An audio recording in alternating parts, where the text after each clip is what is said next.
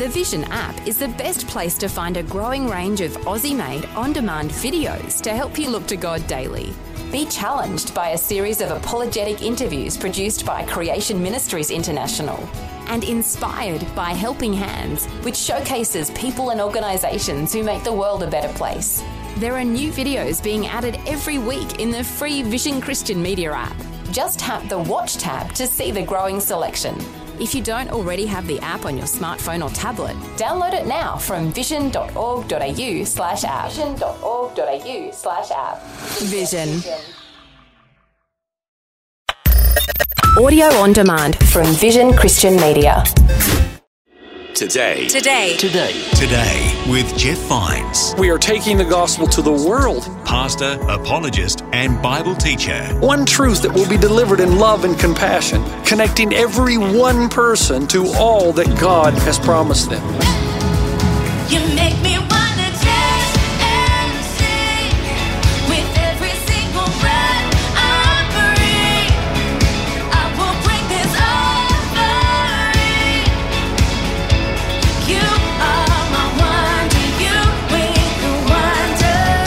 Today. Today. Today. Today with Jeff Vines. Hello and welcome. My name is Bill. Thanks for joining me. Renovations. They're usually a difficult process. Pastor Jeff says the same is true for this series, Renovations of the Heart. So be warned. He says these messages might be a bit frustrating. They might challenge you and really make you think. Today, Pastor Jeff shares from Romans chapter 7. Plus, he uses the example of Dr. Jekyll and Mr. Hyde to unpack the struggles we have with our selfish nature versus our desire to live a life that pleases God. Let's get into it now. Here's Pastor Jeff.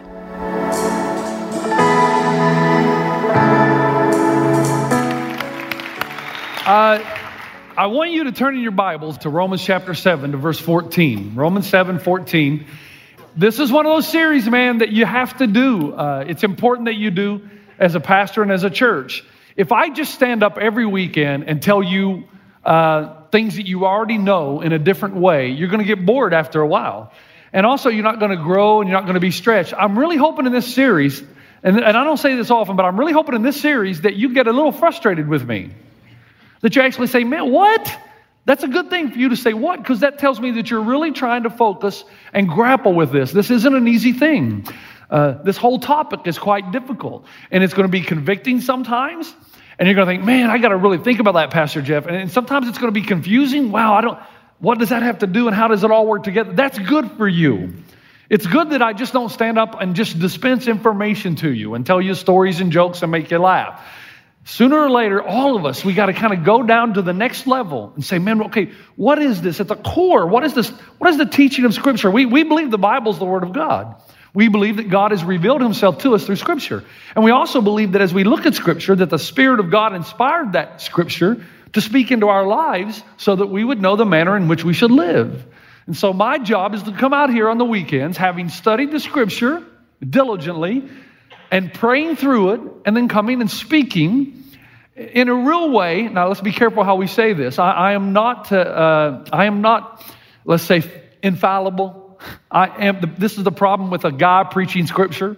While the Scripture may be, I'm not. And so the way I communicate it may not always be the way that really speaks to you. So I'm praying that the Spirit of God speaks to you and really does a number on you during this series. I'm hoping to say, man, I, I, I'm hoping that you won't fight whatever the Spirit leads you to, and, and you'll say, you know what? Okay, I got that. Now I've got to make changes. That's what I'm hoping. So I want to start by asking you a simple question. How many of you in the room remember the classic written by Robert Louis Stevenson called Dr. Jekyll and Mr. Hyde? Raise them high if you remember. 88 pages, short book, packed a powerful punch. The book has two characters, but one man Dr. Jekyll and Mr. Hyde. Mr. Hyde is the man that emerges after the potion is taken. I'll explain that in a moment. Dr. Jekyll is the primary character, the essential man. And he's a man that was unhappy with life, and he tells us why. He says, Every day I drew steadily nearer to that truth that man is not truly one, but two. I saw the primitive duality of man. I saw the two natures contending in the field of my consciousness. If I rightly said to be either, it was because I was actually practically both. Now, what's he saying? He's saying there is a radical duality in man, in everyone. And it made him ever increasingly unhappy because he said, My body, my, my shell serves as a battleground for these two cells. And he said, I, I don't see any victory in this. At the end, life is a dead end. And I'm very tired and I'm very weary. He called himself the incongruous compound. Incongruous means uh, something that is not in harmony within a compound, dual. So there's two guys, two somethings happening inside him that aren't in harmony with each other. And he said, because of that, it happens in all of us. Nobody can truly be happy. Because you have the virtuous self that respects the law, acknowledges the law, morality, whether you believe in the Bible or not. Everybody has a, a moral code. There's the virtuous self who believes in the moral code, respects the moral code, tries to adhere to the moral code. But on the other hand, there's also the evil narcissist self that wants to go against the law, that hates the law, that wants to do what they want to do when they want to do it. And so he said, The only way I see out of this is somehow both of these identities could be housed in different shells. That's what the book is about. So let's help ourselves out understand this a little bit. We've got the two natures here, okay? Everybody has this inside you, according to Stevenson. You've got, you've got the happy self here. This is the virtuous self, likes the law, respects the law and its authority, and actually wants to do the good. He wants to be a truth teller, wants to, to, to be righteous, wants to be pure, wants to do the good thing. But then you've got the evil self. And that evil self hates law. It's not, he's narcissistic. He's selfish. He does things for his own selfish ambition. He uses people and things for his own narcissistic means, his own way to achieve what he ultimately wants to achieve. Now, here's what Stevenson says is every single person in this room has both inside you, and not one, one is not more you than the other, both of these are you. Now, that's what he says. Wouldn't it be great if you could separate them and this guy could go his way and this guy could go his way? Then he said, if you could do that, they would both live happy lives. Because this guy wouldn't be restrained by the evil temptations of this guy, and this guy wouldn't feel the guilt and shame and conviction associated with the virtuous self. So, what does he do in the book? He comes up with a potion. You drink the potion, and it separates the two. And he becomes, Dr. Jekyll becomes Mr. Hyde. But what does he realize? He realizes that although he knew he had a sense of evil inside him, he had no idea to what degree that evil really was. And he says in the book, he says, this being was inherently maligned. His every act and every thought centered completely on himself. There were no redeeming qualities. He was totally narcissistic, self serving, Nothing good about him. If you have trouble imagining this kind of person, just think of the letters C A T. Tell me when you see that picture, the first thing that doesn't come into your mind is arrogance. Ultimate manipulator. I've got illustrations that I could use now. There, there's a cat in my house, but I'll refrain. I'll restrain, okay? For all you cat people out there, sick, sad people. So the book, the book says that Edward Hyde was the only unmixed human on the face of the earth. And when you met him, your skin would crawl. So somebody like a Hannibal Lecter. I never saw the movie Silence of the Lambs, but I read the book, and Hannibal Lecter was that kind of person. Unmixed, unmixed self-aggrandizement, self-absorption, completely narcissistic, no redeeming qualities, with no concern about anyone or anyone else, anyone or anything else. Imagine if you came across a person like that, what they would look like.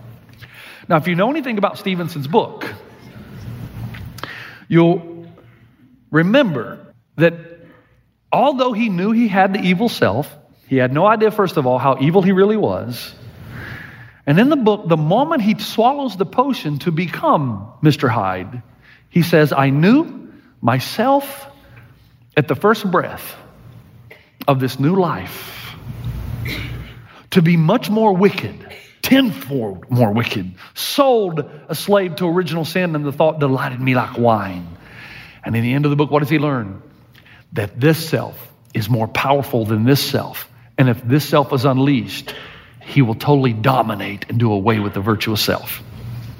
Having just reminisced about an old classic, let's read the Bible for a second. And tell me if you think this doesn't sound incredibly similar. Romans 7, verse 14, the Apostle Paul says this We know the law is spiritual, but I am unspiritual, sold as a slave to sin. I do not understand what I do. For what I want to do, I do not do, but what I hate, I do. And if I do what I do not want to do, I agree that the law is good, as it is no longer, or it is as it is, it is no longer I myself who do it then, but it is sin living in me. For I know that the good itself does not dwell in me, that is, in my sinful nature. For I have the desire to do what is good, but I cannot carry it out. For I do not do the good I want to do, but the evil I do not want to do, this I keep on doing. Now, if I do what I do not want to do, it is no longer I who do it, but it is sin living in me that does it. So I find this law at work. Although I want to, to do good, evil is right with me. For in my innermost being, or in my inner being, I delight in God's law, but I see another law at work in me, waging war against the law of my mind and making me a prisoner of the law of sin at work within me. What a wretched man I am. Who will rescue me from this body that is subject to death? Thanks be to God who delivers me through Jesus Christ our Lord. Now, does that sound a little bit like Dr. Jekyll, Mr. Hyde? You know, I could do a year series on Romans 7, but I don't have that. I've got about 30 minutes. Do you know that Robert Louis Stevenson, who wrote Dr. Jekyll, Mr. Hyde, was a staunch Presbyterian? And that Romans 7 influenced the book? That there was this dichotomy within him that he could never solve. And the thing that hit him the hardest was that the bad self in every single one of us is far worse than any of us could ever imagine. Go back to Silence of the Lambs for a moment. Think about the culture we live in. Now, you got to stay with me on this because we're going to pull different pieces, and then in the end, it's like, wow, I got it now, okay? Silence of the Lambs. If you know anything about American society, we go to college, we go to university, and there are these defense mechanisms of how we try to hide the evil in our own lives. Notice in the book, it's Dr. Jekyll and Mr. Hyde. It's spelled with a Y, but there's a metaphor here hide because the Mr. Hyde hides. And you don't know how evil he is until you're put in a specific situation whereby he comes out and you end up doing something that shocks yourself. He's just been dormant, but now he's alive. The intellectual constructs that we learn in college and glean from talk show hosts and all the psychobabble basically tells us this that man is basically good and if you see somebody doing something evil, it's because something weird happened to them when, in their childhood. Their mommy said something bad, or their father was mean to them. And they tell you that what we need to do is take people and educate them. And if we educate them, then they'll become good people. D.L. Moody, the famous preacher, said, It is my experience that if you take a man who's stealing railway tracks and give him an education, he'll steal the whole railway. it's not just a problem of education. In the book, Silence of the Lambs, Hannibal Lecter is interviewed by Officer Starling, an FBI intern. She's trying to solve the case. Anthony Hopkins in the movie plays the part of Hannibal Lecter, just, uh, just a horrible, narcissistic, serial killing, brutal, animalistic type person. The evil has come out, and he says something to Starling that makes her stomach turn. And she says to him as she looks and turns, what must have happened to you to make you so twisted? The twisted person that you've become. And his response is classic. He says, Why? Nothing happened to me, Officer Starling. I happened. You can't reduce me to a set of influences. Why, you've given up on good and evil for behaviorism, Officer Starling. You've got everybody in moral dignity pants. Nothing is ever anybody's fault. Look at me, Officer Starling. Can you stand to say that I'm evil? He recognizes Officer Starling and the psychobabble that she's reiterating and her, her defense mechanisms that are incredibly self serving, paternalistic, even patronizing. She doesn't want to admit that evil's real because if she admits that evil's real, she'd have to admit that maybe that evil's in her too. He sees that and responds and says, Look at me, look at me, I happened. You no longer believe in good and evil because you're silly. You're trying to reduce me to a set of influences. But if you believe in good and evil at all, he says, at all, then you have to recognize that I am evil. And if you recognize that I'm evil, not because my mother did something bad to me, but because everyone has this inside them, then you're going to have to agree that the same evil that's in me is in you, and you're just hiding from him. Is this the gospel? Yes and no. Yes and no. The first battle every man has to face, if they ever hope to be renovated from the inside out, every woman has to face, is that there is a duality in you. And you think that your true nature is winning. And you think ultimately it will win. But I'm telling you, there's going to come a time in your life when you're going to put it the wrong situation at the wrong time, and this dude's going to come out, and you're going to realize how truly evil we are. The Bible says there's no one righteous, no, not one. And you just hope and pray that that situation that perfectly suits the Mr. Hyde in you never eventuates. Otherwise, otherwise, you, in a real way, folks, the only difference between those of us who are behind bars and those who aren't is those who aren't haven't faced that time that's suitable to Mr. Hyde yet. To when he comes out and you end up doing something you never thought you would do. Come on, let's be honest. If we've got the virtuous self who respects the law, and we've got the narcissistic self who wants to run from the law and doesn't want any parameters, okay, what about our virtuous self? If the virtuous self respects the law, does he keep it? No. You still, you take things that don't belong to you, even though you know that it's a command that you shouldn't steal. You destroy reputations of other people by gossip and slander, even though you agreed that the law is good and you shouldn't gossip and slander. You don't forgive, even though you know that forgiveness is good. You covet, even though you think that you should be content with what God gives you. And some of you live in addictions that you know are unholy and it's killing your body and soul. Other, there are many of you that know the law. You know it. You actually respect it as an authority, but you don't keep it. You don't keep it perfectly for sure. And there are times in your life when you just totally ignore it. Well, what happens? Because you're a constant contradiction. And if you ever hope to be renovated from the inside out, the first thing you got to do is admit that you've got the good and the evil in you, and they're both equally you, and one is stronger actually than the other. And it's not this guy, it's this guy. So much so that this guy actually influenced the virtuous self. Now, herein lies the problem with the law. Stay with me, stay with me. The law is not going to help you win this battle. All the law does is tell you and show you how, fa- how, how dirty your face is. It's not going to help you overcome just because you know the law. Paul says as much in Romans 7, now I'm in verse 8 and 9. He says, But sin, seizing the opportunity afforded by the commandment, produced in me every kind of coveting. For apart from the law, sin was dead. Once I was alive apart from the law, but when the commandment came, sin sprang to life and I died. Now, what on earth does he mean by that? He says, Man, I used to be alive until the commandment came, then I died. Is he saying, Well, I had a pretty good life until somebody came along and taught me the Ten Commandments? Well, that's ridiculous because Paul was raised in a very devout home. There would have never been a time he didn't know the Ten Commandments. From the time he could read and speak, he would have known the Ten Commandments. So, what's he saying here?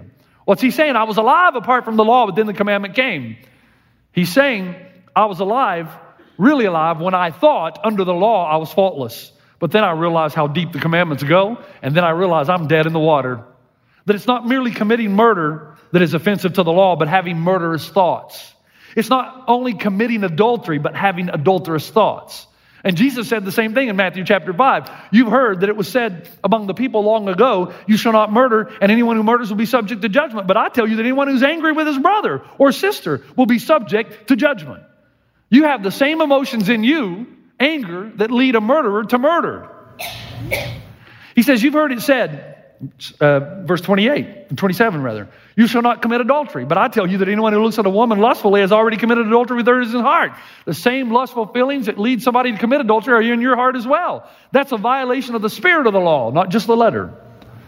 So he says in verse 9, once I was alive apart from the law. When I didn't really know how deep the law went, I was alive. but when the commandment came, somebody instructed me the depth of the commandments, then sin sprang to life and I died. You know, there's a real way in which the law actually doesn't help this guy, it actually aggravates this guy. Augustine tells the story of seeing apples over in an orchard, and he went, jumped the fence, got an apple. Not because he was hungry, not because he wanted an apple, but because there was a sign that said, You can't jump the fence and have an apple. There's a part in which the law just aggravates this thing in us. No one's going to tell me what to do. Even the virtuous self is impacted by the narcissistic self. But there's something else here, and it's the final thing you have to see before we move on and say, okay, how, do, how, are we, how are we going to win this battle? Paul mentions specifically in verse 8 the sin of coveting. He says, But sin, seizing the opportunity afforded by the commandment, produced in me every kind of coveting. Why does he mention coveting? That's the tenth, that's the last commandment. Why does he mention that one other than the other nine? What is coveting? Coveting is simply wanting something more than you want God. It means to idolatrously covet or want something. It means to inordinately want something. And it is the essence of all sin. Coveting is wanting anything more than God. There's something other than God and His love and His acceptance, His provision, His salvation that you've got to have before you can ultimately be happy. Now, listen, listen. When I was in New Zealand, I met a pastor by the name of John Fulford who was from South Africa. He had been preaching for 25 plus years. When I arrived on the scene, he said, Thank God you're here and your team, we need fresh blood. And over time, I got to know John, a great man. And one day we were seated, uh, seated around his living room having a cup of tea or whatever, coffee, and and we asked John, John, you, you preached for 25 years. Why did you stop? Because he wasn't preaching anymore. And here's what he said to me. He said, Because I just got to the point where I felt no one was listening. Now, in the past seven years, I have stated this over and over and over. And it's, it's the thing that if you hear nothing from me then you, the entirety of your life, that you remember Jeff Vines told you this.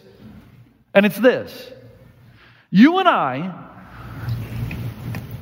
use God to get our idols. We often do not pursue God for the sake of knowing God. We just want to get God on our side so that He can help us get what we really want the job or the girl or the guy. You with me? We don't pursue God for the sake of relationship with God. There's just this part of the virtuous self that wants to make sure God's on His side so that God will fight His battles and that God will give him what his heart desires. God, in other words, we don't pursue God for God to give us our heart's desires. We pursue God to get the things that we think our heart desires and ultimately satisfy money, people, possessions, whatever it is. Now, something happened in the life of Paul that caused him to write this Romans 7. And part of that is this when Paul had his experience on the road to Damascus, he heard a voice that said, Saul, Saul, why do you persecute me? Now, what, if, if, we, if Paul could have spoken, he would have probably said, I'm not persecuting you, God. I'm protecting you from those horrible people who don't keep the law. And how would Jesus have responded? Later on, we know because he talks about it in Philippians. Jesus would have said to Paul, No, no, no. All your morality, all your virtuous activity is your way of trying to get out from underneath me as Savior. You're trying to save yourself. See, Paul had become a coveter. He was coveting the law and to be righteous under it. He wanted it so bad. He spent every day trying to be good. Why? So that he didn't have to depend on somebody else as Savior. He could save himself and be in total control. See, religion does not get you closer to God, but further away. Do you understand that? See, what, wait, wait, no, I don't, Jeff. Okay, let me help you. In religion, you're not moving toward God, you're moving away from Him. Because religion tells you be virtuous, be good, keep these laws, do these good things, and God will accept you. Well, the more you try to do that, the more you're not needing God. So the more you're growing away from God. Any religion that tells you do this, do that, go to this, travel here, do these five things, face this way, those are things that give you control over your own salvation. Paul said, I love the law so much that I coveted. I want to be, I want to be so righteous that God has to receive me. And then one day it dawned on him, he's dead in the water when it comes to the law because the spirit of the law no man can keep. So the first battle that you have to conquer is that you have to understand there are two of you. The virtuous one, the narcissistic one, and they are both equally you. Both of them.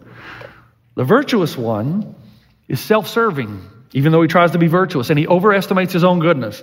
And he often keeps the letter of the law without the spirit of the law. And the selfish, narcissistic one, well, he just wants to do as much evil as he can and get away from the law. Now, how do you win this battle? You can't.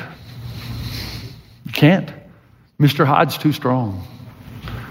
There's no one righteous, no, not one. You'll take two steps forward, three steps back. You may win some battles, but you're going to end up losing the war. And that's why most that's why many of you in the room right now are feeling this. Yeah, man, I've never I've never been successful in that battle. So you hide. You live in denial. You've been listening to Today with Jeff Vines. Thanks for joining us. Next time, we'll bring you the rest of this message from Pastor Jeff. Any religion that tells you do this, do that, go to this, travel here, do these five things, those are things that give you control over your own salvation. Paul said, I love the law so much that I coveted. I want to be so righteous that God has to receive me. And then one day it dawned on him, he's dead in the water when it comes to the law because the spirit of the law no man can keep. You can listen to more messages like this. Just search for Today with Jeff Vines wherever you get your podcasts. You make me wanna dance and sing with every single breath I breathe. I will bring this offering. You are my wonder. You bring the wonder. Today. Today. Today. Today with Jeff Vines. Thanks for taking time to listen to this audio on demand from Vision Christian Media. To find out more about us, go to vision.org.au.